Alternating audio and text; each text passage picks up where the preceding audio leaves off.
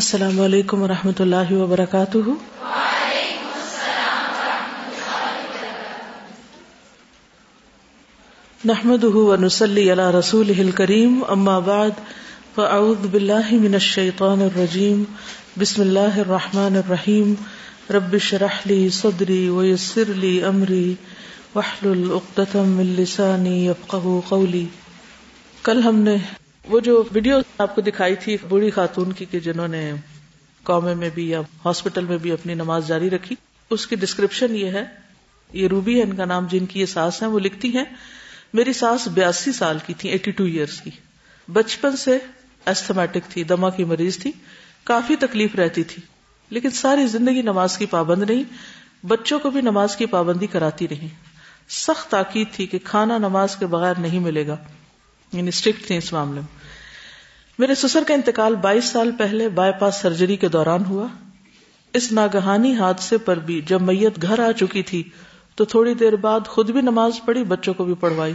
یعنی غم کی حالت میں بھی نماز نہیں بھولی، بلکہ اس وقت تو زیادہ ہی پڑھنی چاہیے. یہ لکھتی ہے کہ میں خود نماز کی پابند نہیں تھی، بہو جو ہیں. اس دن کے بعد میرے پاس کوئی جواز نہ تھا. دمہ کے دورے کے دوران بھی کبھی نماز قضا نہ ہوتی، چاہے بستر پر ہی پڑھتی. انتقال سے 2 دن پہلے ہسپتال میں کافی طبیعت خراب ہو گئی. رات کو انہوں نے اچانک نماز شروع کر دی. ہم ان کو بار بار کہتے رہے کہ رکعت پوری ہو چکی، لیکن وہ بے اختیار نماز ہی پڑھتی نہیں. اب باتیں آخری عمل کیا عمل ہے، سبحان اللہ. اسی دوران ایسا لگا کہ وہ کسی سے بات کر رہی ہیں. کہاں ہے جنت؟ اچھا ابھی چلتے ہیں. جلدی کیا ہے، ابھی 11 تو بجنے دو. اچھا میں جا رہی ہوں. سب نے پوچھا امی کہاں جا رہی ہیں؟ جواب دیا میں اللہ کے پاس جا رہی ہوں. یعنی یہ اس حالت کی باتیں. وہ جو ہم آیت پڑھتے ہیں کہ نفس مطمئنہ والی، امی کا لہجہ اسی طرح مطمئن تھا. پانی مانگنے پر چہرے سے ماسک ہٹایا تو کہنے لگی میں تو پانی پی چکی ہوں. اس کے بعد اگلے دن جمعہ کو بہتر حالت میں رہی، نارمل طریقے سے بات کی. شام سے دوبارہ نماز کا سلسلہ شروع ہو گیا اور بغیر سلام کے مستقل نماز پڑھتی رہیں. فجر کی اذان سے کچھ دیر پہلے ان کی روح پرواز کر گئی. انتقال کے وقت ان کی انگلیاں ذکر کی حالت کی طرح تھی. دوائیوں اور ماسک کی وجہ سے ان کے چہرے پر نشانات پڑ چکے تھے. گھر لانے کے بعد ہم نے دیکھا کہ ان کا چہرہ بالکل صاف ہے، جھریوں سے بھی صاف ہو گیا، بے داغ ہو گیا، اور چہرے پہ بہت پیاری مسکراہٹ تھی. تو انہوں نے لکھا کہ ہم جو کچھ زندگی بھر کرتے ہیں اس کی توفیق ہم کو آخری وقت میں ملتی ہے. تو اگر ہم چاہتے ہیں ہماری موت اللہ رب العالمین کے لیے ہو، اس کی پسند کے مطابق ہو، تو پھر کیا کرنا ہوگا؟ زندگی اس کے مطابق کرنی ہوگی، ڈائریکشن صحیح رکھنی ہوگی، کیونکہ موت تو کبھی بھی آ سکتی. یہ کراچی کے ہاکس بے روڈ کی صوت القرآن کلاس کی فیڈ بیک ہے، جو ہمارے ساتھ لائیو کلاس میں شامل ہوتے ہیں. وہاں پر یہ کہتی ہے کہ ذہنی صحت پر بات کر رہی ہے کہ ایک واقعہ پڑا تھا کہ ایک سائیکیٹرسٹ تھی، ان کے پاس ایک خاتون آئی جو شدید ڈپریشن کا شکار تھی. انہوں نے ان سے مسئلہ دریافت کیا تو انہوں نے اپنے سارے مسائل بتانا شروع کیے. آخر میں سائیکیٹرسٹ نے ان کو اگلی اپائنٹمنٹ کا ٹائم دیا، نہ کوئی دوا دی نہ کچھ. خاتون بہت حیران ہوئی، آپ کیسی ڈاکٹر ہیں؟ بہرحال علاج کروانا تھا، اگلی دفعہ پھر گئی، پھر دوا نہ ملی. کچھ عرصے کے بعد انہوں نے ڈاکٹر سے پوچھا آپ دوا کیوں نہیں دیتی؟ لیکن پھر بھی میں بہتر تو ہو گئی ہوں، اس کی کیا وجہ ہے؟ ڈاکٹر نے کہا آپ کا اصل مسئلہ یہ تھا کہ ایک سننے والا کان چاہیے تھا جو آپ کی باتیں سنے. ہر انسان چاہتا ہے کہ وہ کسی سے اپنی باتیں شیئر کرے. میں آپ کے لیے وہ کان بن گئی اور آپ کا مسئلہ حل ہو گیا. اس کے بعد وہ خاتون دوبارہ ڈاکٹر کے پاس نہ گئی. کچھ عرصے بعد وہ خاتون انہیں شادی میں ملی. ڈاکٹر نے ان کا حال احوال معلوم کیا، پوچھا کہ وہ دوبارہ نظر نہیں آئی. تو ان خاتون نے کہا کہ جب آپ نے یہ کہا کہ مجھے سننے والا کان چاہیے جس سے میں اپنی ساری باتیں شیئر کر سکوں جو رشتہ داروں سے ہم نہیں کر سکتے، شوہر سے کروں گی تو جھگڑا ہوگا، میکے کو بتاؤں گی تو پریشان ہوں گے اور الٹے سیدھے مشورے دیں گے، میں نے سوچا کہ کیوں نہ میں اس سے سب کچھ شیئر کروں جو السمیع ہے، جس سے میں سب باتیں کر لوں، تو وہ غیبت بھی شمار نہیں ہوگی اور میرے دل کا بوجھ بھی ہلکا ہو جائے گا. اب میں ہر رات اس سے اپنی ہر بات شیئر کرتی ہوں اور وہ کسی کو میری باتیں نہیں بتاتا. رات بھی ہونے کی کیا ضرورت ہے؟ رات تک بھی جانے کی ضرورت نہیں ہوتی. جس وقت جو چیز پیش آئے، چاہے آپ مجلس میں بیٹھے، اسی وقت شیئر کر لیا کریں، دیر اینڈ دین، کیونکہ اللہ تو دلوں کے وسپر بھی جانتا ہے. ہمارے دل میں خیال آتا ہے تو وہ جانتا ہے. اور کسی بات سے خوشی ہو تو فوراً دل میں کہا کر اللہ تعالیٰ آپ کا شکر ہے، آپ نے یہ دیا مجھے، یہ تو آپ نے دیا ہے، یہ تو آپ ہی نے یہ ایسا موقع دیا اور آپ ہی سب کچھ کرنے والے ہیں، سب اختیار بھی آپ کے پاس ہے. یعنی چپ کے دل میں پکارنا شروع کر دیا کریں. جو کام مرضی کے خلاف ہو تو اللہ سے دعا کیا کریں، اللہ تعالیٰ آپ اس سے جو مجھے سکھانا چاہتے ہو مجھے سکھا دیں، کہ میں تو بہت ہی جاہل ہوں، مجھے تو سمجھ ہی نہیں آ رہی مجھے کیا کرنا چاہیے، وغیرہ وغیرہ. بندوں کو سنانے کے لیے تو انتظار کرنا پڑتا ہے، اپوائنٹمنٹ لینی پڑتی ہے، جانا پڑتا ہے. اللہ کے پاس کیا مشکل ہے، کچھ مشکل نہیں. اور آپ دیکھیں گے کہ اگر آپ سیکھ جائیں نا یہ کرنا، تو آپ کی زندگی میں کوئی غم نہ رہے. جی استاذہ، میں اپنے والد صاحب کا جو ان کا اینڈ وقت تھا وہ میں ضرور شیئر کرنا چاہوں گی، کیونکہ یہ جو ابھی آپ نے واقعہ بتایا یہ اس کے بہت قریب ہے. میرے والد صاحب کو تقریباً ڈیتھ سے 15 سال پہلے ریومیٹائڈ آرتھرائٹس، کہ جس کو گنٹھیا جوڑوں کا جو درد ہوتا ہے وہ ہو گیا. یہ میرے لیے بہت پینفل چیز تھی، میں بہت درد مند دل رکھتی تھی اور لوگوں کے لیے بھی دعا کرتی تھی جن کو میں اس حالت میں دیکھتی. تو وہ جب میرے اپنے والد صاحب کے ساتھ ہو گیا تو میں نے تہجدوں میں بھی سورہ فاتحہ پڑھ کے تو ان کو دم کر کے پانی دیا، لیکن کسی چیز سے کچھ بھی آرام نہیں آیا. اور ان کی یہ حالت تھی استاذہ کہ وہ جسم کا کوئی ایک بھی جوائنٹ ایسا نہیں تھا کہ جس میں ان کو ہر وقت ٹیمپریچر اور پین نہ رہتا ہو. تہجد گزار تھے وہ، 5 وقت کی نماز تازہ وضو کے ساتھ پڑھتے تھے، اور ان کو جب وہ سویٹر اپنی اتارتے تھے تو اس کی تکلیف، اور جب پہنتے تھے تو اس کی تکلیف، کیونکہ 25 ایئرس وہ ایئر فورس میں رہے تو ان کی یہ عادت تھی کہ وہ سویٹر اوپر نہیں کھینچتے تھے، وہ اتار کے وضو کرتے تھے. اور استاذہ جب ان کا آخری وقت آیا اس میں 2 چیزیں بہت امپورٹنٹ ہیں. ایک تو یہ کہ اس وقت میں اپنے گھر میں تھی اور میرے اوپر بڑی غفلت کی نیند تھی کہ میری عصر قضا ہو گئی، اس وقت ان کی ڈیتھ ہو رہی تھی. اور وہ عصر پڑھ کے لیٹے ہیں اور اس کے بعد مغرب کا ٹائم ہوا ہے، وہ اٹھے ہیں، نماز پڑھی ہے. تو میری امی جسے کہتے ہیں کہ میری ایک نماز رہ گئی ہے، تو امی جی کہتی ہیں آپ کی شاید ایک رہ گئی ہے، ہماری تو ابھی کافی ہے. مطلب مذاق وہ کرنے لگی. تو اتنی دیر میں وہ تسبیح پڑھ رہے تھے، تسبیح پڑھتے پڑھتے جیسے ایک آواز سی آتی ہے جو روح کے نکلنے کی ہوتی ہے، تو فوراً ڈاکٹر کو بلایا گیا. وہ ڈاکٹر ہمارے فیملی ڈاکٹر تھے اور انہوں نے ان کو دیکھ کے فوراً وہ باہر چلے گئے. اور بعد میں انہوں نے ہم سے شیئر کیا کہ اس بندے کے پورے باڈی میں میڈیکلی جو ہم لوگ کوئی چیز اسیس کرتے ہیں کہ یہ کسی تکلیف سے گزرا ہے، موت کی کسی تکلیف کا اثر ان کی باڈی کے کسی حصے پہ نہیں تھا. اتنی آسان موت تھی. اور غسل کے وقت ان کے ہاتھوں سے تسبیح اتاری گئی. اور الحمدللہ ہم سب بہن بھائیوں نے، جب کہ وہ میت پڑی ہوئی تھی، ہم سب نے 5 نمازیں ادا کی. اور چونکہ نومبر کا منتھ تھا، بہت لمبی رات تھی اور اتنی عجیب سی ایک سکینت تھی کہ تمام لوگ جو ہیں وہ عشاء کے بعد تھوڑی دیر وہ بیٹھے اور پھر سو گئے، اور پھر ایک دم سے سحری کے قریب اٹھے اور سب نے اٹھ کے ذکر کیا اور وضو کیا اور نماز پڑھی. اور ان کے جانے کے بعد یہ ہوا کہ ان کی سیم روٹین کے اوپر میرا سب سے بڑا بھائی، پھر اس سے چھوٹا بھائی، پھر اس سے چھوٹا، پھر چاروں ماشاءاللہ. اور یہ اب ہم ان کے لیے، اور میرا یہ کورس ان کے لیے صدقہ جاریہ ہے. اور مجھے اس کی خوشی ہوتی ہے کہ انہوں نے جس چیز کے لیے محنت کی اور جس روٹین میں وہ رہے وہ اسی میں گئے، اور اب ان کے لیے ہم سب صدقہ جاریہ ہیں. الحمدللہ رب العالمین. یہ سعادتیں اسی کو ملتی ہیں جو اپنی زندگی میں کچھ کرتا ہے، محنت کرتا ہے، تکلیف اٹھاتا ہے، مشقت کرتا ہے. تو اللہ تعالیٰ اس کی زندگی کو بھی، اس کی موت کو بھی، اور اس کے موت کے بعد اس کی اولاد کو بھی اور اس کے آس پاس کے لوگوں کو بھی اس کے لیے صدقہ جاریہ بنا دیتا ہے. لیکن اصل بات یہ کہ قدم ہمیں اٹھانا ہوگا، اپنی ساری سستی اور غفلت اور نفس پرستی اور خواہش پرستی اس سے باہر آنا ہوگا. اگر ہم خود نہیں کریں گے کوئی اور ہمارے لیے کیوں کرے گا. چلیے آگے چلتے ہیں. قل ان صلاتي ونسكي ومحياي ومماتي لله رب العالمين لا شريك له وبذلك أمرت وأنا أول المسلمين. تو کل ہم نے لمبی نماز کے بارے میں پڑھا بھی اور عمل بھی کیا، تو آپ کا تجربہ کیسا رہا؟ زیادہ مشکل تو نہیں ہوئی؟ کیا فیل ہوا؟ کوئی شیئر کرے گا؟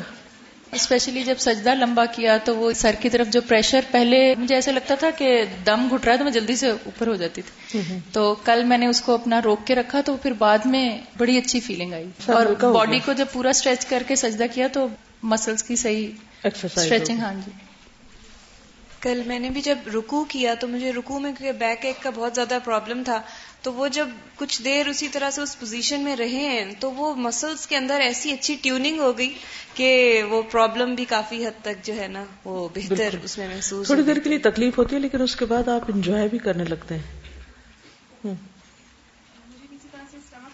پرابلم ہے کہ سویلنگ ہو جاتی ہے بہت، بیٹھنا جو یہاں پر ہوتا ہے تو، لیکن میں نے جب یہ لمبا سجدہ کیا تو مجھے فیل ہوا کہ وہ بیک خود پیچھے پش ہو رہا ہوتا ہے نا اسٹمک آپ کا، تو اس سے مجھے کافی ریلیف ملا پین کو.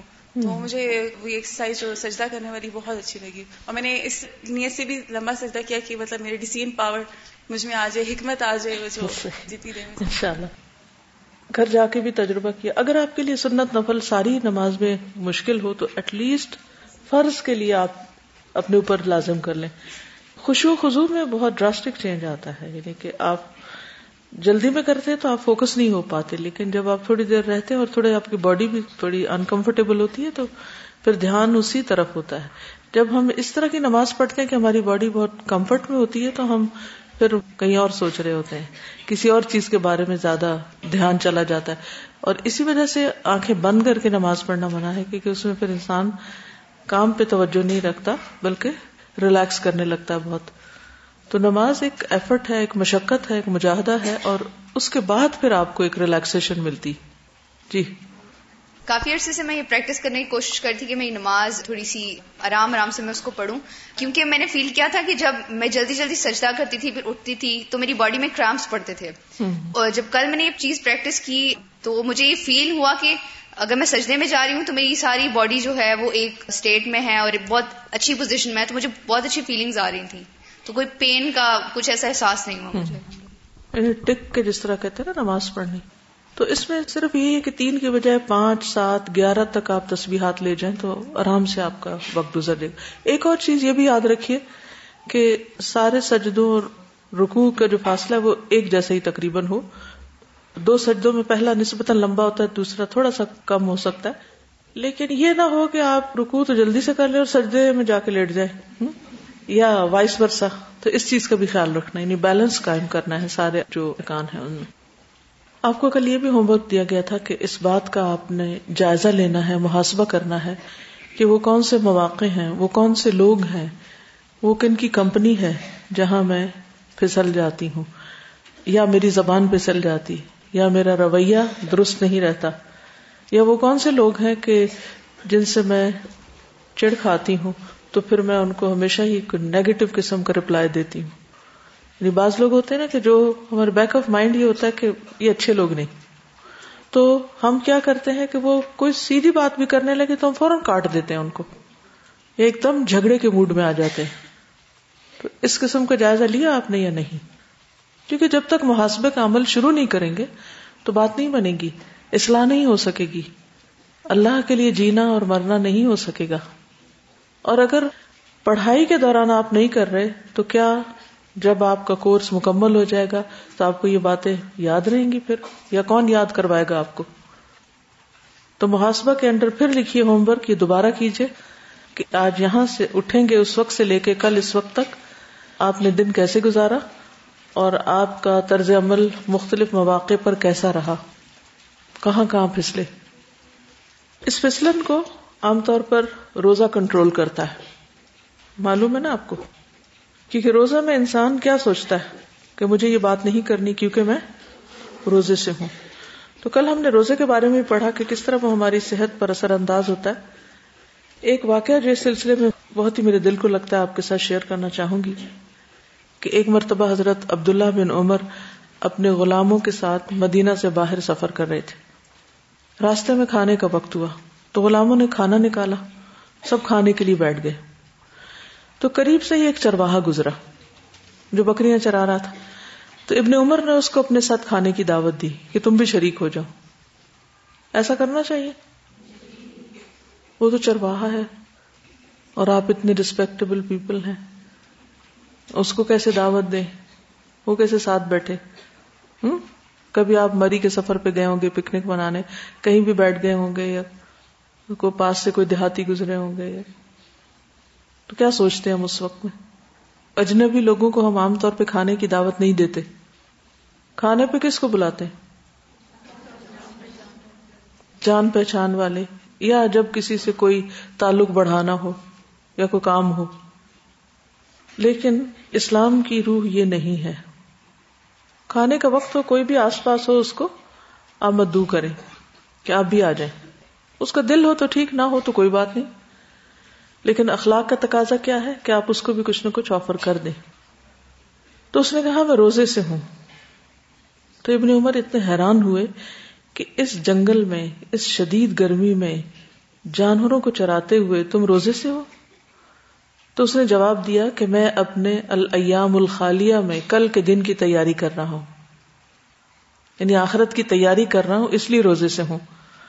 جیسا کہ اللہ تعالیٰ نے فرمایا کلو وشربو ہنیئا بما اسلفتم فی الایام الخالیہ، آج تم اس جنت میں مزے سے کھاؤ پیو ان اعمال کی وجہ سے جو تم نے گزرے ہوئے دنوں میں کیے، جو دنیا میں کیے۔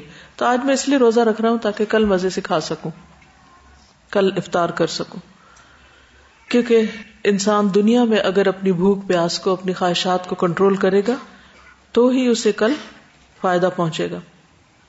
تو ابن عمر نے یہ بات سن کے اس کا مزید امتحان لینا چاہا، کہا کہ میں تم سے ایک بکری خریدنا چاہتا ہوں، یہ جو بکریاں تم چرا رہے ہو ایک مجھے دے دو، اس کی قیمت بتاؤ اور اس کی رقم ہم سے لے لو، ہم بکری ذبح کر کے کچھ گوشت تمہیں روزہ افطار کرنے کے لیے بھی دے دیں گے۔ اس پر چرواہے نے کہا یہ بکری میری نہیں ہے، یعنی میں اپنی مرضی سے اس کو نہیں بیچ سکتا، میں تو صرف چرانے کے لیے ہوں، یہ میرے مالک کی ہے، میں غلام ہوں اور بکریاں چراتا ہوں۔ ابن عمر نے جواب دیا تمہارے مالک کو کیسے معلوم ہوگا کہ تم نے ہمیں بکری فروخت کی؟ تم مالک سے کہہ دینا بھیڑیا کھا گیا۔ اس پر چرواہے نے آسمان کی طرف اشارہ کیا اور کہا فَأَيْنَ اللَّهُ، تو پھر اللہ کہاں ہے؟ یعنی مالک کو تو دھوکہ دے سکتا ہوں، تو اللہ تو دیکھ رہا ہے جب میں یہ سب کچھ کر رہا ہوں۔ یہ سن کر ابن عمر حیرت اور خوشی کے ملے جلے جذبات کے ساتھ دہراتے جا رہے تھے کہ ایک چرواہا کہتا ہے فَأَيْنَ اللَّهُ فَأَيْنَ اللَّهُ۔ ابن عمر مدینہ واپس آئے، اس چرواہے کے مالک سے ملے، بکریاں اور غلام اس سے خرید کر چرواہے کو آزاد کیا اور وہ بکریاں اسے تحفے میں دے دی۔ یعنی دنیا میں ہی اس کے اس نیک عمل، اس آنسٹی کا، اس امانت کے خیال رکھنے کا اس کو یوں اجر ملا۔ تو ایک تو یہ کہ وہ دور تھا کہ جس میں چرواہے بھی اللہ سے ڈرتے تھے، جو عام طور پر ان پڑھ شمار ہوتے ہیں۔ لیکن آج ہمارا حال کیا ہے؟ سارے کمفرٹ کے باوجود ہم روزہ نہیں رکھ سکتے، اور اسی طرح اگر ہمارے پاس کوئی کام ہے یا کوئی چیز امانت ہے تو اس کا خیال ہم کس طرح رکھتے۔ مثلا جو لوگ یہاں پر کام کرتے ہیں، آفیسز میں ہوتے ہیں، ان کے پاس کیا کیا چیز امانت ہے جو آپ کو پتا ہے کہ آپ کے ذاتی پیسے کی نہیں ہے؟ مثلا کمپیوٹرز، فونز، اسٹیشنری آئٹمس اور انٹرنیٹ، ٹائم، وہ ٹائم جو آپ نے 8 سے 2 بجے کا کمٹ کیا ہوا ہے کہ وہ آفس کے کام میں ہی استعمال ہوگا۔ ان امانتوں کے ساتھ ہم کیا کر رہے ہیں؟ کیا آفس ٹائم میں ہمیں فیس بک پہ جانا چاہیے، گوگل براؤزنگ کرنی چاہیے، پرسنل ای میلز کرنی چاہیے، کوئی بھی آفس سے کاغذ اٹھایا اور اس پر جو دل چاہے لکھنا چاہیے، آفس کا پین گھر لے جانا چاہیے، اپنے ذاتی کام بھی اسے لکھنے چاہیے؟ نہیں کرنا چاہیے نا۔ میں اسلامی کے لیے نہیں سخت پوچھ رہی، صرف اخلاقی طور پہ یا عقل آپ کی کیا کہتی، کیا کرنا چاہیے؟ وہ وقت جو آپ کو آفس میں کام کے لیے دیا گیا ہے، اس میں سب سے بڑا ہم و غم اور فکر کیا ہونا چاہیے کہ میری ذمہ داریاں کیا ہیں اور اس وقت کیا میں ان کو پورا کر بھی رہی ہوں یا نہیں، میرے کام کی ٹائم لائن کیا ہے، مجھے کون سا کام کب تک کمپلیٹ کر لینا چاہیے، اور اگر میں ود ان ٹائم نہیں کر سکا تو یہ میری نااہلی ہے، مجھے پھر ایکسٹرا ٹائم لگا کے اسے پورا کرنا چاہیے۔ اس کو اللہ کا تقویٰ کہتے ہیں، اور روزے کا اصل مقصد کیا ہے کہ ہمارے اندر تقویٰ پیدا ہو۔ جب یہ تقویٰ پیدا ہوتا ہے تو ہی انسان کی زندگی میں بہت خیر اور بھلائی آتی، اور اس کے بہت سے مسائل خود بخود حل ہوتے چلے جاتے۔ کیا اس چرواہے نے یہ سوچا ہوگا کہ اس ایک روزے اور اس ایک امانت والے جواب سے اس کو اتنا بڑا انعام دنیا میں ہی ملنے والا ہے؟ اس نے نہیں سوچا ہوگا، وہ تو شاید پہچانتا بھی نہ ہو کہ یہ بیٹھے کون ہیں۔ تو جو نیک اعمال ہوتے ہیں، جب ہم یہ کہتے ہیں کہ ان صلاتی و نسکی و محیای، اور میری زندگی، تو زندگی کیا ہے؟ اوقات کا مجموعہ۔ میری زندگی کس کے لیے؟ للہ رب العالمین، اللہ رب العالمین کے لیے۔ تو یہی زندگی جو چرواہے کی زندگی تھی، یہی زندگی اللہ رب العالمین کے لیے ہوتی ہے کہ آپ ایک جنگل میں ہیں اور گرمی بھی ہے اور بھوک بھی ہے اور پیاس بھی ہے اور دھوکہ دینے کے سارے مواقع بھی ہیں، کوئی آپ کو دیکھ نہیں رہا، آپ کوئی بھی بہانہ کر کے اپنا کام ادھر ادھر کر سکتے ہیں، اپنا وقت ضائع کر سکتے ہیں، لیکن پھر بھی نہیں کرتے۔ کس کے لیے نہیں کرتے؟ کیوں نہیں کرتے؟ اللہ کے لیے۔ اسی کو کہتے ہیں وَمَحْيَايَ وَمَمَاتِي لِلَّهِ رب العالمین، یہ وقت میرے اللہ رب العالمین کا ہے۔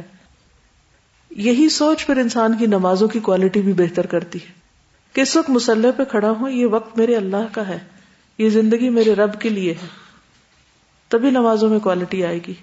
کوئی بھی کام جو ہمیں کرنا ہو، ہم جو کہ لوگوں کو دکھانے کے لیے کرتے ہیں عام طور پہ، یا پھر لوگوں سے فائدہ اٹھانے کے لیے کرتے ہیں، لوگوں سے توقعات رکھتے ہیں کہ ہمیں کوئی اپریسیشن ملے یا شکر گزاری ملے یا کچھ دنیاوی فائدہ اس سے پہنچے، لہذا جب نیت ہی درست نہیں ہوتی، ڈائریکشن ہی صحیح نہیں ہوتی، تو پھر اعمال اور ان کی کوالٹی اور پھر ان کا جو آؤٹ کم ہے وہ بھی اسی طرح ہی ہوتا ہے۔ آؤٹ کم کوئی نہیں ہے نا، بحیثیت قوم کے ہم پیچھے سے پیچھے چلے جا رہے ہیں، آگے نہیں بڑھ رہے، تو اس کا بھی ہمیں محاسبہ کرنا ہے۔ تو روزہ صحت پر کس طرح اثر انداز ہوتا ہے؟ سب سے پہلے تو ہماری ایمانی صحت پر، روحانی صحت پر، دینی صحت پر، اور پھر اس کے ساتھ ساتھ ہماری جسمانی صحت پر بھی اثر انداز ہوتا ہے۔ تو بہت ساری چیزیں جو آپ پڑھ رہے ہیں، اس میں آپ نے دیکھا ہوگا کہ جسم اور روح ساتھ ساتھ چل رہے ہیں، کیونکہ وہ ہیں ہی ساتھ، تو ان کی کلاسیفیکیشن کرنا بہت مشکل کام ہے، ان کو الگ الگ کر کے انسان کہے، اگرچہ کرنی پڑے گی، لیکن جسمانی طور پر آپ کچھ اعمال کریں گے تو ان کا آپ کی روح پر اثر جائے گا، روحانی ترقی کے لیے کچھ کریں گے تو آپ کے جسم تک اس کے اثرات جائیں گے، تو یہ دونوں چیزیں انٹرمکس ہیں۔ اور ویسے بھی روزہ جو ہے وہ گناہوں سے بچنے کے لیے ایک ڈھال کا کام بھی دیتا ہے، روک لگا دیتا ہے، آپ کے اندر سیلف کنٹرول پیدا ہوتا ہے، نفس پر کنٹرول آتا ہے، اور جس کے اندر سیلف کنٹرول آ جائے بہت سے کام اس کے لیے آسان ہو جاتے ہیں۔ سب سے مشکل کام نفس کے گھوڑے کو سدھانا ہے، اپنے آپ کو سمجھانا ہے، روزہ اس میں مددگار ہوتا ہے۔ بہت سے لوگ کہتے ہیں ہم سے صبر نہیں ہوتا، لیکن روزہ کیا سکھاتا ہے؟ صبر، کہ نہیں ہوتا یا نہیں ہوتا، شام تک کھانا کچھ نہیں۔ تو اس سے پھر ایک قوت ارادی بھی پیدا ہوتی کہ میں نے نیت کی تھی روزے کی، تو اب میں کھا نہیں کچھ سکتی، تو پھر وہ ایک ول پاور پیدا ہوگی، اور جس کے اندر ول پاور ہو وہ زندگی کے چیلنجز کا مقابلہ بہت آسانی سے کر سکتا ہے۔ ورنہ ہم کیا کرتے ہیں، ایک ارادہ باندھا، تھوڑے سے حالات غیر موافق ہوئے، اس کو بدل دیا، تھوڑی سی مرضی کے خلاف چیز ہوئی، پھر اپنا ڈائریکشن چینج کر دیا۔ تو یہ جو متلبن مزاجی ہوتی ہے، گرگٹ کی طرح رنگ بدلنا، کبھی دیکھا ہے گرگٹ کو رنگ بدلتے؟ اس کے سامنے جس کلر کی آپ چیز رکھ دیں، تھوڑی دیر کے بعد اس کا رنگ ویسے ہی ہو جائے گا۔ تو ہم لوگ بھی جس قسم کا رنگ سامنے آتا ہے، جس قسم کا شخص سامنے آتا ہے، جس قسم کا ماحول سامنے آتا ہے، ہمارا رنگ بھی ویسے ہی ہونے لگتا ہے۔ مومن کا تو ایک ہی رنگ ہوتا ہے، کون سا؟ سے بہت اللہ۔ تو یہ کیوں ہوتا ہے کہ ہم ہر وقت رنگ بدل رہے ہیں؟ ایک فیس نہیں، اب تو کہتے ہیں نا ڈبل فیس نہیں ہونا چاہیے، اب تو لوگوں کے 10 چہرے ہیں، ہر جگہ ایک نیا چہرہ ہے۔ تو جس پہ اللہ کا رنگ ہوتا ہے اس کا ایک ہی چہرہ ہوتا ہے، اور اس کے لیے کیا چاہیے؟ ول پاور چاہیے، اور وہ کہاں اٹکی ہوئی ہے؟ آپ کے سیلف کنٹرول کے ساتھ، روزے کے ساتھ۔ پھر اسی طرح جب انسان بھوکا رہتا ہے تو اس کو دوسروں کی بھوک محسوس ہوتی ہے، دوسرے انسانوں کا بھی خیال آتا ہے، پھر ان کی خدمت کا جذبہ پیدا ہوتا ہے، اس سے آپ کے جو معاشرتی ریلیشن شپ ہیں وہ ہیلدی ہوتے ہیں، کئی بری عادتوں سے چھٹکارا ملتا ہے، جیسے نشے کے عادی ہوتے ہیں لوگ، یا سگریٹ وغیرہ کے، یا زبان کی پھسلن جن کی زیادہ ہوتی ہے، تو روزہ اس کو کنٹرول کر لیتا ہے۔ پھر اسی طرح یہ ہے کہ کچھ جسمانی بیماریاں جو ہیں وہ بھی کنٹرول میں آتی ہیں۔ ایک چیز جو بہت اہم ہے اور جس کو ہم میں سے اکثریت نہیں جانتی ہے، شاید آپ جانتے اور میں اس سے جاہل تھی، اور شاید کہیں پہلے پڑھا بھی ہو لیکن پھر ذہن سے نکل جاتا ہے۔ ایک تحقیق کے مطابق یا ایک حقیقت یہ ہے کہ بے حد معمولی خوراک، یہاں تک کہ 1 گرام کا 10واں حصہ، 1/10 of a gram, milligram ہوگا، اتنی چیز بھی جب ہمارے منہ سے، معدے میں چلی جاتی ہے تو پورا ڈائجسٹو سسٹم کام کرنا شروع کر دیتا ہے، وہ ریسٹ نہیں کر پاتا، یعنی وہ کام کر رہا ہے، اور اس میں خاص طور پر لیور مصروف عمل ہو جاتا ہے، اس کو کئی فنکشنز ادا کرنے ہوتے ہیں اور وہ تھک جاتا ہے کام کر کر کے، حتیٰ کہ وہ بیمار ہو جاتا ہے، اور جب وہ بیمار ہوتا ہے تو بہت سی بیماریاں انسان کے اوپر اثر انداز ہو جاتی ہیں۔ اس چیز کو صرف اور صرف روزہ کنٹرول کر سکتا ہے۔ اگر آپ روزے سے نہیں تو کیا ہوگا، آپ خود نہیں بھی تھوڑی تھوڑی دیر میں کھانے کے عادی، تو کوئی آپ کو کہے گا اچھا یہ کھا لو، اچھا کوئی نہیں ایک چٹکی لے لو۔ اب آپ نے اس کا دل رکھنے کے لیے چٹکی اٹھا لی اور چٹکی منہ میں لے لی، اب کیا ہوگا؟ کہنے کو تو آپ کہیں گے میں نے کچھ نہیں کھایا اور میں نے تھوڑی سی چیز کھائی، چٹکی کھائی، لیکن پورے ڈائجسٹو سسٹم پر آپ نے کتنا بڑا ظلم کر دیا اس چٹکی کو کھا کے۔ ہم نے کبھی سوچا؟ نہیں سوچا نا، کم از کم مجھے تو نہیں پتا تھا، یا پتا تھا تو میں بھول چکی تھی بالکل۔ بعض اوقات معلومات ہوتی ہیں لیکن ہر چیز پرانی ہو جاتی ہے اور ہر چیز کے اوپر پھر اور پردے چڑھ جاتے ہیں، بھول جاتا ہے انسان۔ اس کو آپ کیسے کنٹرول کر سکتے ہیں کہ آپ شعوری لا شعوری کسی بھی پریشر کے بغیر آپ اپنے ڈائجسٹو سسٹم کو آرام دیں؟ صرف ایک ہی صورت ہے اور وہ کیا ہے؟ روزہ۔ جی کل گھر جا کے میں نے تھوڑا اس کو ریسرچ کیا تھا، میڈیکل بینیفٹس آف فاسٹنگ نا، تو اس میں جب بھی آپ نے بات کی اس میں یہ تھے کہ جب ڈائجسٹو سسٹم کام کر رہا ہوتا ہے تو باڈی کا میجر پارٹ آف بلڈ جو ہے اس سے ڈائیورٹ ہو جاتا ہے۔ جب ہمارا ڈائجسٹو سسٹم کام نہیں کر رہا ہوتا فاسٹنگ کے دوران، وہ ریسٹ پہ ہوتا ہے، تو وہ بلڈ جو ہے جو ادھر کام کر رہا ہوتا ہے باقی باڈی میں اسپریڈ ہو جاتا ہے، اور اس وجہ سے امیون سسٹم جو ہے وہ زیادہ اسٹرانگ ہوتا ہے۔ اور دا سیکنڈ تھنگ کہ آبویسلی ہم لوگ اپنے باڈی کے فیٹس کو برن کر رہے ہوتے ہیں جب فاسٹنگ کر رہے ہوتے ہیں نا، تو اس سے یہ ہوتا ہے کہ باڈی فیٹس بھی ریموو ہوتے ہیں، جو ڈائٹ کانشیس لوگ ہوتے ہیں ان کا ویٹ تھوڑا لوز بھی ہوتا ہے۔ یہ کہ ہمارے باڈی میں ٹاکسنز یا کیمیکلز جو ریزیڈول ہوتے ہیں ہماری باڈی میں ڈفرینٹ کھانے کی چیزوں سے کسی بھی طریقے سے چلے جاتے ہیں، وہ باڈی میں رہ جاتے ہیں کیونکہ لیور اس کام میں مصروف ہوتا ہے، ڈیٹاکسیفیکیشن کا کام پراپرلی نہیں ہو رہا ہوتا۔ جب لیور اس کام سے فارغ ہوتا ہے تو ڈیٹاکسیفیکیشن بہت اچھی طریقے سے ہوتی ہے اور باڈی سے وہ ریزیڈول کیمیکلز یا ٹاکسنز بھی بہت آرام سے نکل جاتے ہیں، اور اس سے یہ ہوتا ہے سائیکولوجیکل افیکٹ کہ آبویسلی برین کو جب پیور بلڈ پہنچے گا، نیورونز ریلیکس ہوں گے، تو پھر آپ زیادہ فوکسڈ ہو جاتے ہیں اور زیادہ شارپ آپ کا مائنڈ ہو جاتا ہے۔ جو فاسٹنگ جن سبجیکٹ سے کروائی تھی وہ یہی رپورٹ کرتے تھے کہ ہم زیادہ فوکسڈ فیل کر رہے ہیں اور زیادہ شارپ مینٹلی فیل کر رہے ہیں، اور یہی ہوتا ہے کہ برین جو ہے وہ زیادہ اچھا فنکشن کر رہا ہوتا ہے۔ اور اسی آرٹیکل میں جو ہے وہ ایک کوٹیشن نیچے دی ہوئی تھی کہ ہیومن میمل کی جو لائف سٹائل ہے یا لائف سپین کو بڑھانے کا بیسٹ طریقہ یہ ہے نا کہ under nutrition, avoiding malnutrition, means کم کھائیں لیکن اپنے آپ کو بالکل ڈپرائیو نہ کر لیں کسی بھی نیوٹریئنٹ سے، تھوڑا انڈر نیوٹریشن رکھیں، میٹابولزم بھی اسٹرانگ ہوگا، سب کچھ ہوگا، تو لائف سپین جو ہے وہ آٹومیٹکلی بڑھ جائے گا۔ اور نفس پر روزہ کتنا بھاری ہوتا ہے، لیکن ایک دفعہ آپ رکھ لیں نا تو صبر بھی آ جاتا ہے۔ صرف وہ جو ایک ویل پار چاہیے نا آپ کو کہ رکھنا ہے، کرنا ہے، اور پھر اس کے لیے کوئی اسکیجول بنا لیں یا کوئی الارم لگا لیں یا الرٹ لگا لیں یا ریمائنڈر دے دیں یا کسی کو کہہ دیں کہ مجھے یاد کرا دینا، جیسے ایام 20 کے ہیں یا سوموار کا یا جمعرات کا، کیونکہ بعض اوقات ہمیں بھول ہی جاتا ہے۔ تو اس کا نتیجہ کیا ہوگا کہ پھر آپ کی ایسی ہیبٹ بن جائے گی کہ آپ کو مشکل بھی نہیں لگے گا۔ تو اس سبجیکٹ میں ہمارا اصل فوکس کیا ہے کہ جو چیزیں ہمارے دنیا اور آخرت کے فائدے کی ہیں وہ ہماری ہیبٹ بن جائیں تاکہ ہمارے لیے وہ آسان ہو جائیں، مشکل نہ رہیں۔ پھر اسی طرح آپ دیکھیے کہ انسان کی زندگی میں ایک بہت بڑی ڈسٹریکشن جو ہے وہ کیا ہے؟ شادی کی خواہش۔ اور بہت سے لوگ جب شادی کی عمر ہو جاتی ہے اور والدین توجہ نہیں دے رہے ہوتے یا کوئی رشتہ نہیں آ رہا ہوتا یا پسند کا رشتہ نہیں آ رہا، تو ہوتا کیا ہے، نتائج کیا نکلتے ہیں؟ کوئی بتائے گا مجھے آپ میں سے؟ آپ بتائیے، کیونکہ آپ لوگوں کے مسائل سنتی رہتی ہیں نا۔ جی سزا، اس میں ایک تو یہ ہوتا ہے کہ ایک چڑچڑا پن سے جو ہے نا وہ پیدا ہو جاتا ہے، ایریٹیشن بہت زیادہ، اور کیونکہ وہ ایک فوکس نہیں ہوتی نا لائف ان کی، ان کو مقصد نہیں سامنے ایک طرح سے آتا، تو وہ پھر جیسے عام طور پہ یہ شکایت بہت ہوتی ہے کہ پھر وہ جو گھر میں لوگ ہوتے ہیں ان کے ساتھ وہ پرابلم شروع ہو جاتا ہے، اختلافی اس طرح معاملات شروع ہو جاتے ہیں، تو وہ اوور آل پورے گھر کا ہی نظام خراب ہو جاتا ہے۔ یعنی وہ شخص اپنے آپ کو بھی ضائع کر رہا ہوتا ہے, فرسٹریشن کا شکار. اور اسی وجہ سے نا لوگ پسند بھی نہیں کرتے کہ ایسے گھر میں شادی کی جائے جہاں پر کوئی ایسی خاتون موجود ہو جس کی شادی نہیں ہوئی. یہ بھی ہمارے معاشرے میں بہت ایک عام چیز ہے. کیا وجہ ہے کہ کیونکہ ایک طرح سے نا نفسیاتی مریض سی وہ بن جاتی ہیں. لیکن اس کے اگر ہم اپوزٹ دیکھیں تو ایسا بھی ہوتا ہے کہ اگر ہیلدی لائف وہ گزار سکتی ہیں اور ان کی بہتر تعلیم و تربیت ہو سکے تو ایسا ضروری بھی نہیں ہے, بہتر زندگی بھی گزاری جا سکتی ہے. ضروری نہیں کہ اگر شادی نہیں ہوئی تو اس کے پیچھے آپ پوری آپ اپنی صلاحیتیں ہی ضائع کر دیں. تو بیسیکلی اپنے مزاج کو کنٹرول کرنا اور وہ ناپسندیدہ اور منفی چیزیں نکال کے زندگی کو گزارنا نا وہ ریکوائرڈ ہے چیز. بالکل.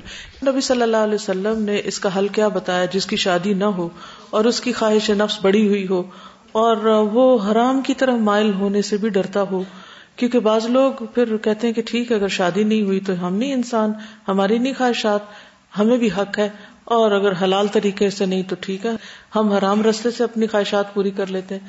ایسے لوگوں کو کیا حل بتایا گیا؟ روزہ. تو ہر شخص اپنے بارے میں خوب جانتا ہے.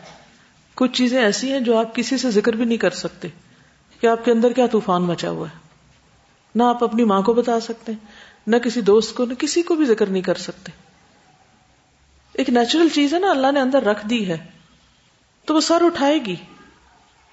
تو اس صورت میں پھر اس کا کیا حل؟ یہ ہے کہ ہم ہر ایک سے انتقام لیتے رہیں, ماں باپ کے ساتھ بدتمیزی کریں کہ وہ شادی کیوں نہیں کر رہے, یا لوگوں کو برا بھلا کہیں کہ جو آ کے رشتہ دیکھ کے چلے جاتے ہیں اور کوئی فیصلہ نہیں کرتے. کس کو بلیم کریں؟ ہر چیز کا ایک وقت ہے, کوئی اور وجہ بھی ہو سکتی ہے. تو ایسی صورت میں پھر یاد رکھیے کہ شادی ایک ضرورت ضرور ہے, لیکن اگر کسی وجہ سے نہیں ہوئی تو حضرت عائشہ کی مثال کو سامنے رکھ لیں. 18 سال کی عمر تو بیوہ ہو چکی تھی, وہ 48 سال زندہ رہی ہیں بعد میں. کتنی پروڈکٹیو لائف گزاری ہے انہوں نے, 2000 سے زائد احادیث روایت کی, کتنی علم کی خدمت کی ہے. اسی طرح اور بھی بہت سی خواتین ایسی. امام شافعی کی والدہ کو دیکھیں, وہ بہت ینگ ایج میں, امام شافعی بہت چھوٹے تھے, وہ بیوہ ہو گئی. اسی طرح بہت سی اور خواتین کا ذکر ملتا ہے کہ جنہوں نے سنگل ہینڈڈ بچے پالے اور بہترین عالم اور بڑے بڑے سائنٹسٹ بن کے نکلے وہ. اسی طرح بعض اوقات ہسبینڈ کوآپریٹو نہیں ہوتا. تو ایسے مسائل میں بھی الجھ کر انسان کو اپنے آپ کو ضائع نہیں کرنا چاہیے. کسی بھی چیز کی کمی کی وجہ سے نہ اللہ سے ناراض ہونا اور نہ بندوں سے. ان جسمانی مسائل کا یا شہوانی مسائل کا حل تو روزہ ہے. نبی صلی اللہ علیہ وسلم نے کیا فرمایا تھا کہ اے نوجوانوں کی جماعت, تم میں سے جو شادی کی استطاعت رکھتا ہے اس کو چاہیے کہ شادی کر لے, اس لیے کہ وہ نگاہوں کو نیچا رکھنے اور شرمگاہ کی حفاظت کرنے میں بہت معاون ہے. اور جو اس کی طاقت نہیں رکھتا, یعنی کسی وجہ سے شادی نہیں کر پا رہا, تو وہ روزے رکھے, کیونکہ روزہ اس کی نفسانی خواہشوں کو توڑے گا. جب وہ خواہش ٹوٹے گی تو پھر آپ اپنے آپ کے چنگل سے آزاد ہوں گے اور کوئی بہتر کام کر سکیں گے. اور اس کے ساتھ ساتھ یہ بھی دیکھیں کہ آپ کیا پڑھ رہے ہیں, کیا دیکھ رہے ہیں, کیا آپ کی سوچیں ہیں, کیا آپ کی دلچسپیاں ہیں, کس ماحول میں آپ رہتے ہیں, کیونکہ انسان اپنے دوستوں کی صحبت سے ہی پہچانا جاتا ہے. لسٹ بنائیے کہ کون سے 5 لوگ آپ کے قریب ترین ہیں, آپ کن 5 لوگوں کے بیچ میں ہیں, آپ انہی میں سے ایک ایوریج ہیں, یعنی you are one of them. یہ محاسبہ کے اندر آئے گا کہ کن کے ساتھ آپ کا میل ملاپ ہے, پیرنٹس کیسے ہیں یا بہن بھائی کیسے ہیں, یعنی دن کا بڑا وقت آپ کا کن لوگوں کے ساتھ گزرتا ہے. بعض اوقات آپ کو بالکل اپنی سوچ اور اس سے اپوزٹ ماحول ملتا ہے, اپوزٹ قسم کے لوگ ملتے ہیں. پھر سیلف پٹی کا شکار نہیں ہونا. آپ کو کیا کرنا ہے؟ اپنے لیے دعا کرنی ہے اچھی کمپنی کی, کہ اللہ مجھے اچھے دوست دے, اچھی کمپنی عطا کر کہ جو ایمان میں اضافے کا باعث بنے. وَاصْبِرْ نَفْسَكَ مَعَ الَّذِينَ يَدْعُونَ رَبَّهُمْ بِالْغَدَاةِ وَالْعَشِيِّ. ایسے لوگوں کو تلاش کریں اور ان کے ساتھ بیٹھنے کی کوشش کریں, وقت گزاریں کہ جو اپنے رب کو صبح شام یاد کرتے ہیں. وَلَا تُطِعْ مَنْ أَغْفَلْنَا قَلْبَهُ عَنْ ذِكْرِنَا وَاتَّبَعَ هَوَاهُ وَكَانَ أَمْرُهُ فُرُطًا. کن لوگوں کے ساتھ نہیں رہنا؟ جو اللہ کے ذکر سے غافل ہیں اور اپنی خواہشات کے پیچھے چل رہے ہیں. وَاتَّبَعَ هَوَاهُ, اور ان کے کام بس بکھرے ہوئے ہیں, کوئی آرگنائزڈ قسم کے لوگ نہیں ہیں, نہ ان کا کوئی فوکس ہے. تو وہ آپ کو بھی کیا کر دیں گے, اپنے اندر جذب کر لیں گے. تو واچ یور کمپنی, یہ بھی بہت اہم چیز ہے. کچھ ایسے فیکٹس اینڈ فگرز ہیں جو روزے سے متعلق ہیں. انشاءاللہ آپ کو سافٹ بورڈ پر یہ لگا دیں گے یہ پیپرز چھٹی کے وقت, فارغ وقت تو تھوڑا, یا صبح کے وقت یا درمیان میں, تو اس میں سے پڑھ کے اس کو ہائی لائٹ بھی کر سکتے ہیں جو اہم حصے ہیں. انہیں پرنٹ آؤٹ تو باہر لگا دیجیے تاکہ لوگ نوٹ کر لیں, کیونکہ اس میں کئی ایک چیزیں ہیں کہ کن کن بیماریوں میں روزہ فائدہ دیتا ہے. ہم جب بھی ہیلتھ کی بات کرتے ہیں یا دوائیاں کھانے کا سوچتے ہیں یا پھر کھانے کھانے کا سوچتے ہیں کہ یہ چیز فائدہ دے گی یہ, حالانکہ ان کے برعکس بہت سی چیزیں نہ کھانے سے انسان کو زیادہ فائدہ ہوتا ہے. لیکن جہاں تک یہ پچھلی بات ہو رہی تھی نا, یعنی کہ بھوک بھی ایک آزمائش ہے نا, یا نہیں آزمائش ہے. بعض لوگوں کے لیے روزہ بڑا ہی مشکل کام ہوتا ہے, سب کچھ کر لیتے ہیں لیکن روزہ نہیں رکھ پاتے. ان کو بھی اپنے آپ کو تھوڑا پش کر کے اس طرف لانا چاہیے. لیکن یہ جو 5 آزمائشیں ہیں, وَلَنَبْلُوَنَّكُمْ بِشَيْءٍ مِّنَ الْخَوْفِ وَالْجُوعِ وَنَقْصٍ مِّنَ الْأَمْوَالِ وَالْأَنفُسِ وَالثَّمَرَاتِ, تو وَلَنَبْلُوَنَّكُمْ بِشَيْءٍ مِّنَ الْخَوْفِ وَالْجُوعِ, یہ جو بھوک کی آزمائش ہے یا زندگی میں کوئی بھی آزمائش ہے وہ کیوں ہے؟ کسی کے لیے اس کا پیٹ آزمائش ہے, کسی کے لیے اس کی شرمگاہ آزمائش ہے, کسی کے لیے اس کے آس پاس کے لوگ آزمائش ہے, کسی کے لیے اس کی اولاد آزمائش ہے, کسی کے لیے کوئی. لکھیے آپ کی آزمائش کیا ہے, کیا چیز آپ کو پریشان رکھتی ہے, کیا چیز آپ کے لیے ایک بہت اہم مسئلہ بنی ہوئی ہے, یہ جو آپ کو غمگین کرتی ہے, دکھی کرتی ہے, نان پروڈکٹیو بناتی ہے, کہ جس کو آپ زندگی کا سب سے بڑا مسئلہ سمجھتے ہیں اور آپ چاہتے ہیں کہ وہ مسئلہ ہٹ جائے, دور ہو جائے, ختم ہو جائے تاکہ میں بہت کچھ کر سکوں. لیکن اللہ سبحانہ و تعالیٰ اس کو ختم نہیں کرنا چاہتا, وہ آپ کے ساتھ ہی رکھنا چاہتا ہے. کیوں؟ جی ہاں, آزمائش جو ہے یہ مومن کی تربیت کرتی ہے. مشکلات انسان کی زندگی میں اس کی تربیت کا ذریعہ ہوتی ہیں. کس طرح؟ نمبر 1 یہ کہ انسان انسانوں سے زیادہ اللہ کی طرف راغب ہو جاتا ہے, اللہ پر بھروسہ کرنے لگتا ہے, کیونکہ اس کو پتا ہے کہ کوئی انسان اس مشکل کو دور کر ہی نہیں سکتا. ہم جب کوئی تکلیف آتی ہے نا, پریشانی آتی ہے, ماں باپ کی طرف دیکھتے ہیں, دوستوں کی طرف, ادھر ادھر, ڈاکٹرز کی طرف وغیرہ وغیرہ. لیکن ایک وقت آتا ہے کہ ہم سوچتے ہیں کہ کسی کے پاس حل نہیں ہے. ہوتا ہے نا, آپ سارے نسخے آزما چکے ہیں, حل نہیں ہے, لیکن وہ چیز ساتھ ہے زندگی کے, چاہے وہ جسمانی ہو یا روحانی یا کوئی بھی. اب آپ اس پہ غور کیجئے کہ اس میں کیا حکمت ہے, اللہ تعالیٰ نے مجھے اس امتحان میں کیوں ڈالا ہے, جو کہ میرے آس پاس کے لوگوں کو نہیں ڈالا. تو یہ آزمائشیں اور یہ امتحان دراصل بندے کو خالص کرتے ہیں, نکھارتے ہیں. بندے کو باقی انسانوں یا باقی چیزوں کے اوپر توکل یا اعتماد کی بجائے اللہ کی طرف اس کو راغب کرتے ہیں. انسان کا یہ یقین بھی پختہ ہوتا ہے کہ نفع نقصان کا مالک صرف اللہ ہے, تکلیف کا ازالہ صرف اللہ کے ہاتھ میں. بعض اوقات ہمارے قریب ترین, مخلص ترین, محبوب ترین, ہمارے لیے سب کچھ کرنے والے بھی ہمارے لیے کچھ نہیں کر سکتے. کس وجہ سے؟ کیونکہ وہ خود محتاج ہے, وہ خود بے بس ہے. پھر اسی طرح جب انسان کے اندر یہ کیفیت پیدا ہوتی ہے کہ سب بے بس ہیں سمیت میرے, تو غرور, تکبر, اکڑ, یہ چیزیں نکلنے لگتی ہیں آہستہ آہستہ. صفائی آہستہ ہوتی ہے لیکن ہوتی ہے. انسان کے اندر ایک عاجزی اور ایک نرمی پیدا ہونے لگتی ہے. ساتھ ہی انسان بہادر بھی بن رہا ہوتا ہے, یعنی اس کے اندر ایک قوت بھی آ رہی ہوتی, ایک پازیٹو پوائنٹ ہے. جو بچے بہت پروٹیکٹڈ پلتے ہیں وہ چھوٹی سی چیز سے بھی ایکسپوز ہوں تو بیمار پڑ جاتے ہیں. لیکن اس کے برعکس آپ نے دیکھا گلیوں بازاروں میں ننگے پاؤں پھرنے والے بچوں میں زیادہ اسٹیمنا ہوتا ہے. پھر اسی طرح یہ ہے کہ انسان کی غفلت دور کرنے میں بھی یہ مدد دیتی, انسان کو جگا دیتی ہیں ایسی پریشانیاں. ویسے آپ تہجد مشکل سے ہی پڑھیں, لیکن جب کوئی ایسی پریشانی آتی تو پھر انسان عام حالات سے اوپر اٹھ کے عام نمازوں سے زیادہ ایکسٹرا نماز کی کوشش کرتا ہے, صدقہ خیرات کی طرف مائل ہوتا ہے, روزے کی طرف, ذکر اور دعا کی طرف, یعنی وہ سارے راستے اختیار کرتا ہے جس سے اللہ کا مقرب بن سکے. انسان کے اندر حکمت, عقل, بصیرت بھی بڑھنے لگتی, کیونکہ آزمائشیں اور تکلیفیں انسان کو وہ چیزیں دکھا دیتی ہیں جو عام حالات میں نہیں دیکھ سکتے آپ. جب اچھے حالات ہوتے ہیں تو لوگ اور طرح آپ سے معاملہ کرتے ہیں، جب آپ کے حالات خراب ہو جاتے ہیں تو قریب ترین اور محبوب ترین رشتے آپ کے ساتھ مختلف طرح معاملہ کرتے ہیں. تو پھر انسان کے اوپر دنیا کی حقیقت کھلنے لگتی ہے، اصل سہارا کون ہے یہ پتہ چلنے لگتا ہے، اور اس طرح انسان کے اندر دنیا سے بے رغبتی بھی پیدا ہونے لگتی.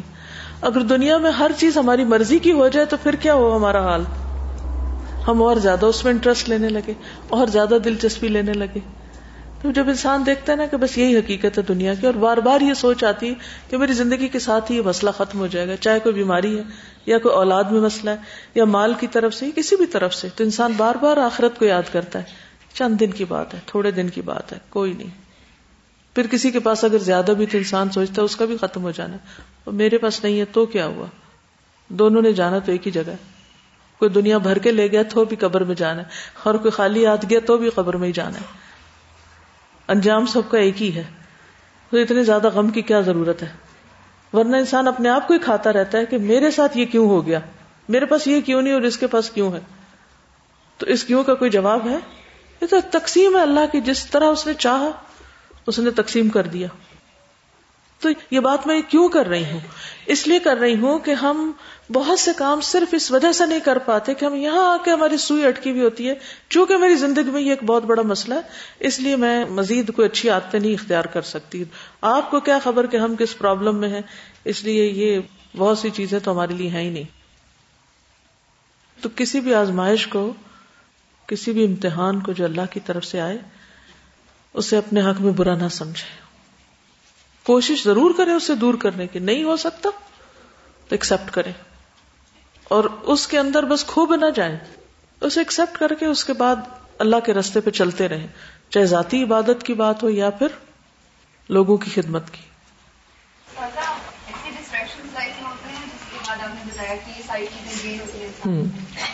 لیکن ان ڈسٹریکشن سے انسان گناہ کی طرف بھی چلا جاتا ہے. بالکل. کون سی اسٹیٹ ہوتی ہے جب یہ جتنی آپ نے باتیں بتائی، یہ پازیٹیو جو فیلنگز ہیں انسان کے اندر آتی ہے؟ اللہ سے تعلق جو ہے، یعنی اللہ ہی کی طرف راغب ہونا ہی حال ہے، تو یہ پھر کیفیت آنے لگتی ہے. جب انسانوں سے مایوسی ہوتی ہے نا، پھر انسان اللہ کی طرف رغبت کرتا ہے. کچھ لوگ تو اس مایوسی میں گر جاتے ہیں اور یا خودکشی کر لیتے ہیں یا پھر اور کوئی غلط کام کر بیٹھتے ہیں، اپنے یا دوسروں کو نقصان دینے لگتے ہیں. لیکن کچھ لوگ ہدایت بھی پا جاتے ہیں، ہدایت اور اللہ ہی کے ہاتھ میں ہے. لیکن جب تکلیف آئے تو انا للہ و انا الیہ راجعون کہہ کے اللہ ہی کی طرف رغبت کرتے جانا چاہیے. اچھی کمپنی، اچھی چیزیں پڑھنا، مثبت سوچ جہاں سے بھی ملے اس کی طرف راغب ہونا. ٹھیک ہے، تو ڈسٹریکشنز کون کون سی ہوگی، ان کی لسٹ بنائیں گے؟ امتحان، آزمائشیں ڈسٹریکشن ہوتی ہیں، شہوانی خواہشات ڈسٹریکشن ہوتی ہیں، کھانے پینے کی خواہش ڈسٹریکشن ہوتی ہے بہت بڑی، اور دوست ڈسٹریکشن ہوتے ہیں. جی، ہر وقت اس کے اوپر دماغ لگا ہوا. وہ کون سی ایک چیز ہے، یعنی مسئلہ اپنا کون سا دیکھیں گے، وہ کون سی ایک چیز ہے جس کے گرد آپ کا دماغ ہر وقت گھومتا رہتا ہے، جو آپ کو کہیں فوکس نہیں کرنے دیتا، کہیں آپ کو جم کے کچھ کرنے کے قابل ہی نہیں چھوڑا اس نے.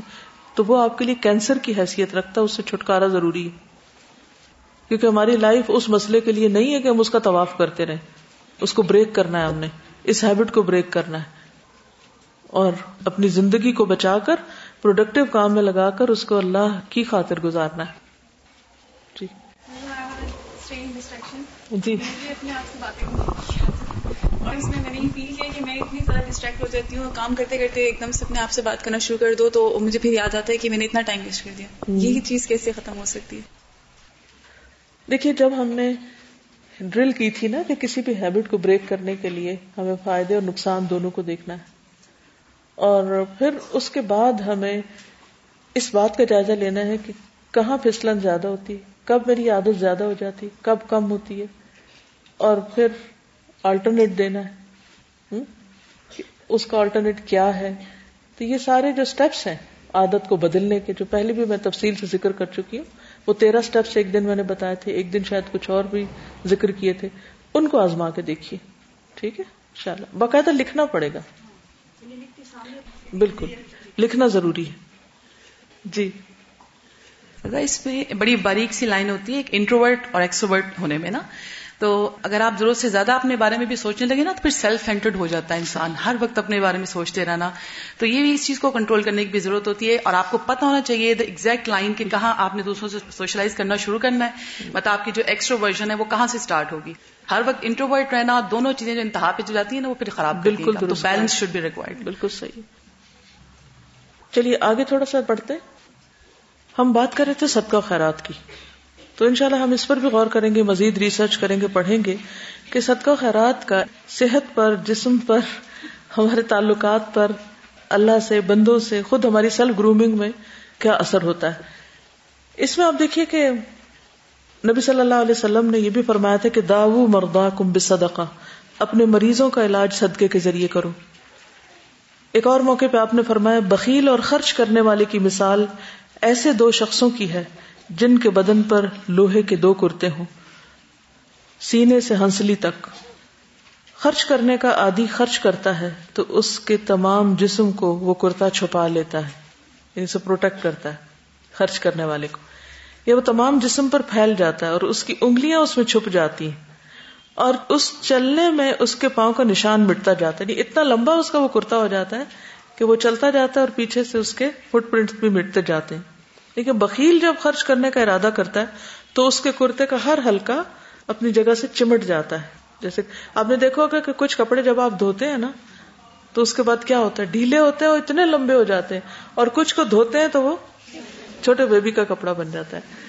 بس یہی مثال, بخیل اسے کشادہ کرنے کی کوشش کرتا ہے لیکن وہ کشادہ نہیں ہو پاتا. ٹھیک, تو صدقہ کرنے اور نہ کرنے میں یہ فرق ہے. نبی صلی اللہ علیہ وسلم نے فرمایا اللہ تعالیٰ نے یحییٰ بن زکریا علیہ السلام کو 5 باتوں کا حکم دیا تھا کہ وہ ان پر خود بھی عمل کریں اور بنی اسرائیل کو بھی عمل کا حکم دیں.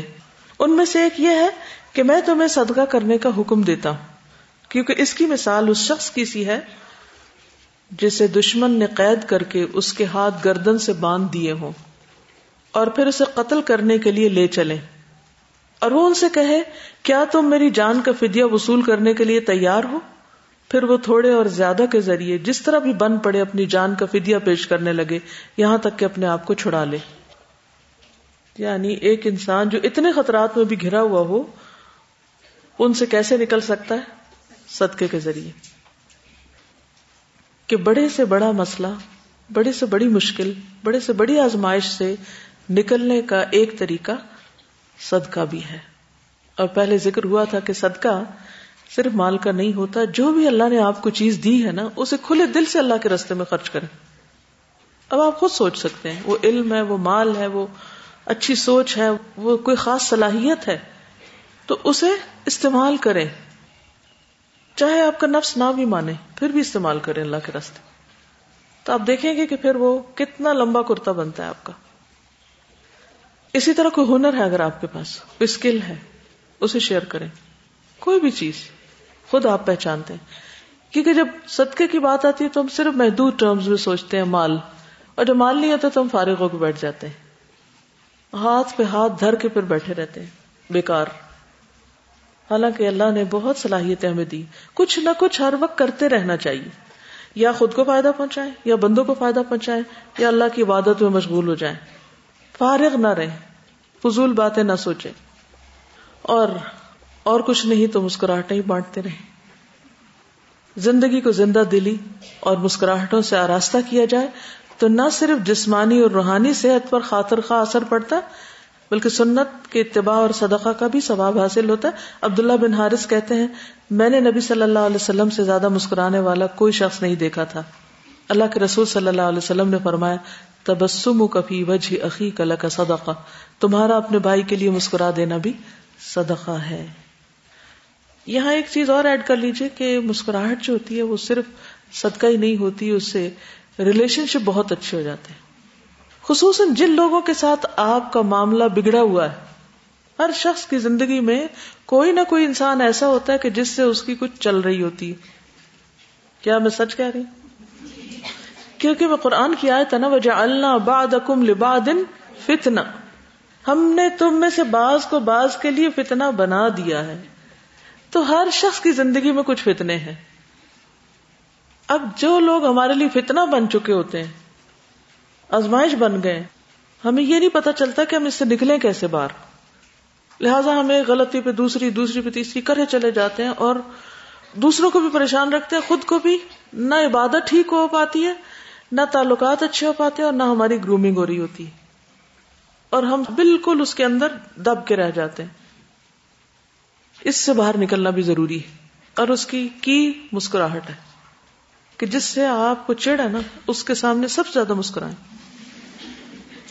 صرف ایک ہفتہ ہی عمل کر کے دیکھیں, آپ کے تعلقات میں لازمن بہتری آئے گی.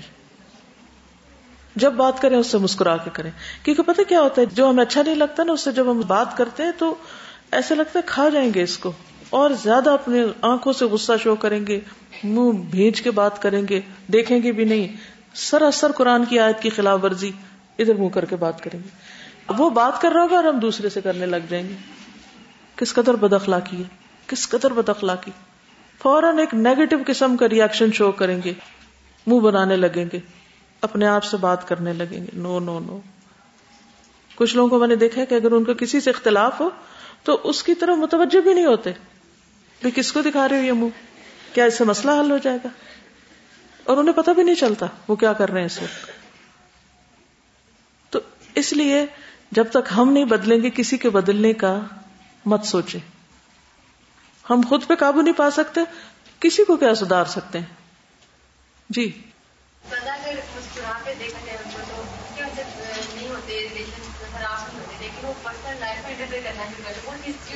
دیکھیے, اس مسئلے کا حل کچھ اور ہے, کہ جب وہ پرسنل لائف میں انٹرفیئر کر رہے ہیں اس کا رکاوٹ کچھ اور ہے, مگر کیا بد اخلاقی کر کے پھر معاملہ ٹھیک ہو جاتا ہے؟ نہیں ہوتا. جی آپ کچھ کہہ رہی ہیں. میری فرینڈ تھی, اس کو لگا کہ میں When I started doing it, whenever she passed, I used to give her a smile. اس کو start میں بڑا غصہ لگتا تھا کہ مجھے smile کیوں دے, ضرور اس کے پیچھے کوئی بات ہے, لیکن 3-4 دن بعد she just started talking to me again. یعنی ہم دراصل اپنی بدگمانیوں, اپنی بد اخلاقیوں کے خود ہی قید ہو چکے ہوتے ہیں, اور ہمیں سمجھ نہیں آتی اس مصیبت سے اب نکلیں کیسے. تو وہی ہے کہ جیسے کسی دشمن شیطان نے آپ کے اوپر ایسا حملہ کیا کہ آپ کے ہاتھ بھی بندھے ہوئے ہیں اور آپ کی جان بھی خطرے میں. جی آپ کچھ کہیے. Ustaza, since childhood there was this one girl in my school that I didn't like at all. We didn't get along because uski jo best friend thi, she left her and became my best friend, so she became my enemy. And when I was in grade 1 through 6, I used to be really scared of her, but afterwards in grade 7, I started talking back to her and being rude to her the way she used to be. We fought to such an extent that we even slapped each other a few times, and we went to the principal's office because of this. So I remember I told this to my khala once, and she told me that, beta, try smiling at her instead of fighting with her. So at first I was like, what's wrong with you, khala? She disrespects me in front of everyone, I should smile at her. So my khala was like, just try it. So maine wo try ki, pehle bahut mushkil tha ki why should I smile at her. But when I started smiling at her, she used to be like, you're mad, you're crazy, I'm cursing and you're smiling at me. But after a while, she stopped insulting me, and I remember I was having a birthday party at my house, and I had called all of my friends who were also some of her friends, but I hadn't called her. So she came up to me and she gave me a gift. And then I felt bad and I invited her. So she didn't come to the party, we didn't become friends, but our enmity finished in that. اور اس سے انسان لگتا ہے جیسے ایک بندھن کھل گیا ہے, اپنے آپ سے آزاد ہو جاتا ہے. جس کی بھی دشمنی پال کر رکھیں گے اور جس کے بارے میں بھی آپ پریشان رہیں گے, رکھیں گے یا ہوں گے, اس سے آپ کی پروڈکٹیوٹی پہ اثر پڑے گا.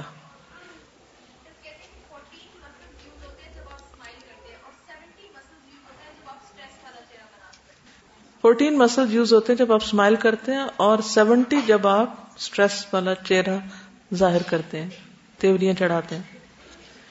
پھر ہے شکر گزاری. صحت ہو یا بیماری, خوشی ہو یا غم, نفع ہو یا نقصان, غرض زندگی کے ہر اتار چڑھاؤ میں اللہ کا شکر ادا کرنے کی عادت اللہ تعالیٰ کو بہت پسند ہے. اللہ تعالیٰ کا ارشاد ہے, فذکرونی اذکرکم واشکروا لی ولا تکفرون, پس تم میرا ذکر کرو میں تمہیں یاد کروں گا, اور میری شکر گزاری کیا کرو اور میری ناشکری نہ کرو.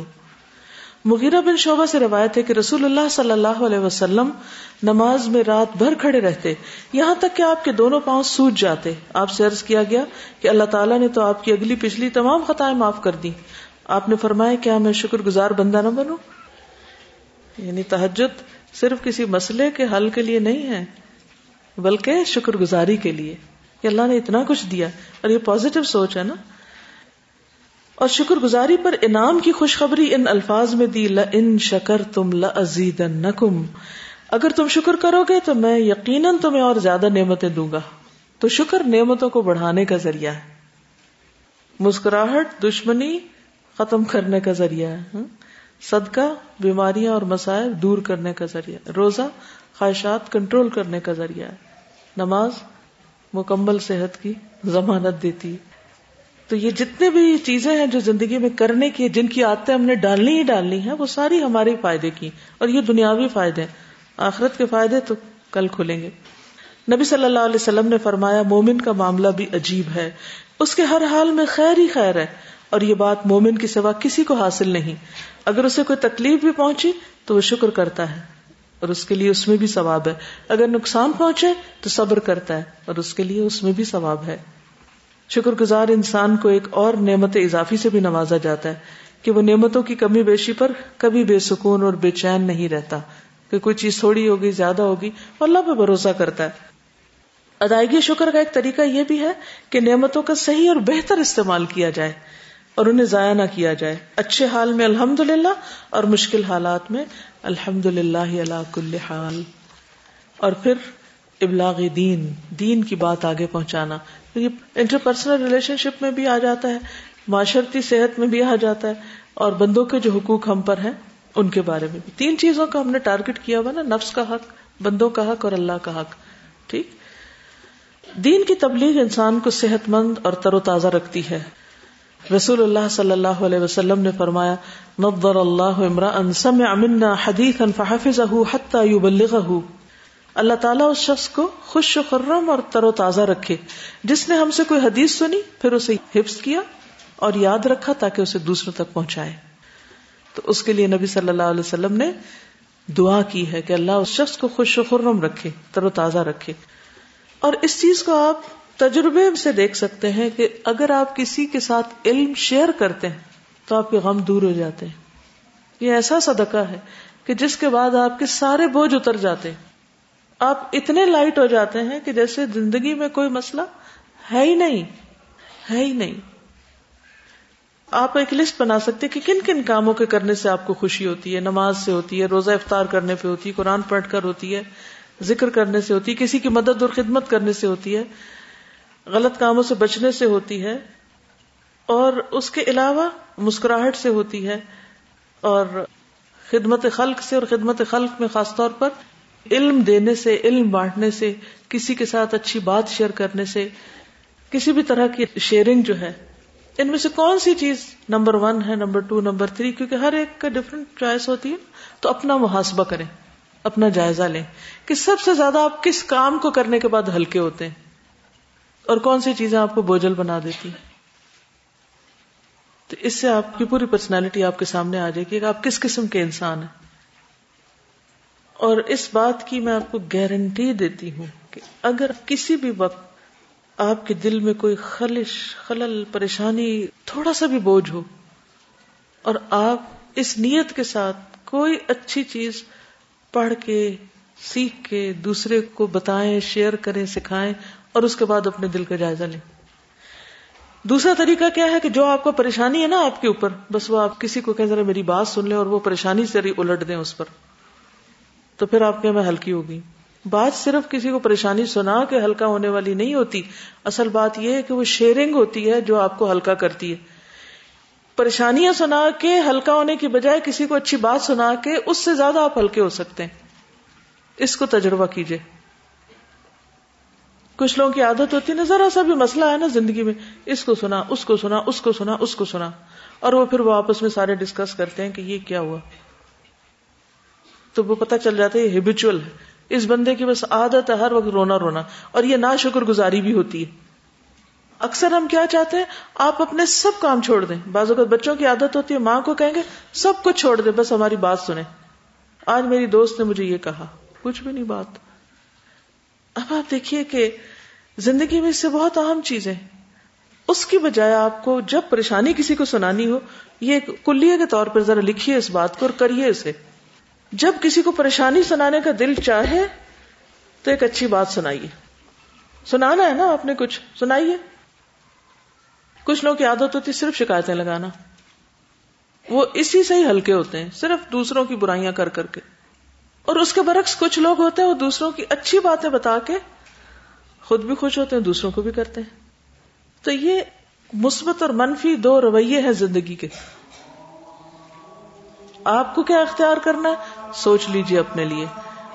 سبحانک اللہم و بحمدک، اشہد ان لا الہ الا انت، استغفرک و اتوب الیک. السلام علیکم و رحمۃ اللہ وبرکاتہ.